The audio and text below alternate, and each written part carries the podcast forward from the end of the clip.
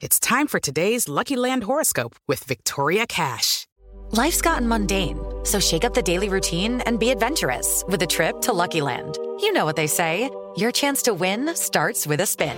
So go to LuckyLandSlots.com to play over 100 social casino-style games for free for your chance to redeem some serious prizes. Get lucky today at LuckyLandSlots.com. Available to players in the U.S., excluding Washington and Michigan. No purchase necessary. VGW Group. Void where prohibited by law. 18 plus. Terms and conditions apply.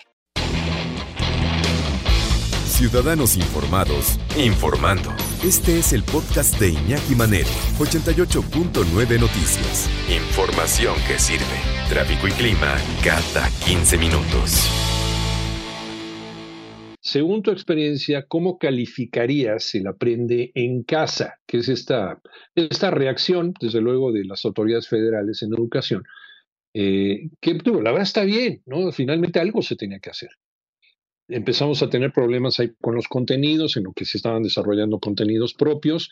Sí es muy criticable que hayan empezado con contenidos de chile, de dulce y de manteca, ¿no?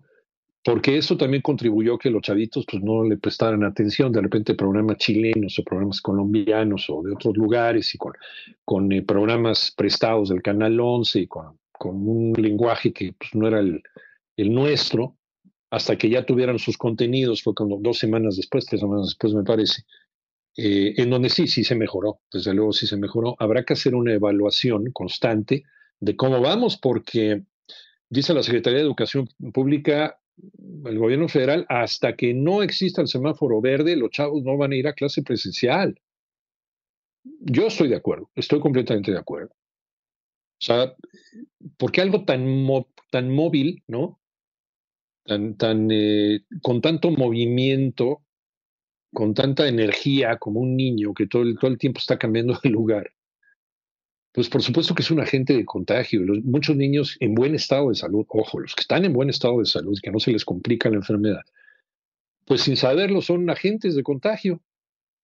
Y contagian a, a lo mejor al maestro que está más viejito, un maestro de la tercera edad, una maestra o alguno que tiene diabetes. No sabemos, no lo sabemos. O ya llevan el contagio de algún compañerito a casa sin darse cuenta y contagian a, a mamá que, que es hipertensa o a papá que tiene obesidad mórbida o abuelitos que viven con nosotros. Entonces, por eso, por eso y también yo sí estoy de acuerdo en que hasta que no esté el semáforo verde, pero ¿de qué depende? Pues totalmente de nosotros. Entonces no nos estemos quejando. Finalmente es, es un asunto, está en nuestras manos como sociedad el que esto se acabe lo antes posible. Según tu experiencia, ¿cómo calificarías Aprende en Casa? ¿Un éxito medianamente o no cumple con su objetivo? De acuerdo con esta encuesta hecha por la Comisión Nacional para la Mejora Continua de la Educación, el Mejor Edu, que es del gobierno federal, el programa Aprende en, en, casa perdón, causa aburrimiento en el 51.4% de los estudiantes mexicanos. Y el informe se llama, se titula Experiencias de las comunidades educativas durante la contingencia sanitaria por COVID-19. ¿Qué quiere este programa? Pues dar a conocer la opinión de los alumnos de educación básica, pública y privada a distancia más de la mitad de los alumnos básicos, o sea, de educación básica, consideró que las actividades en línea y los programas de televisión y radio resultan aburridos.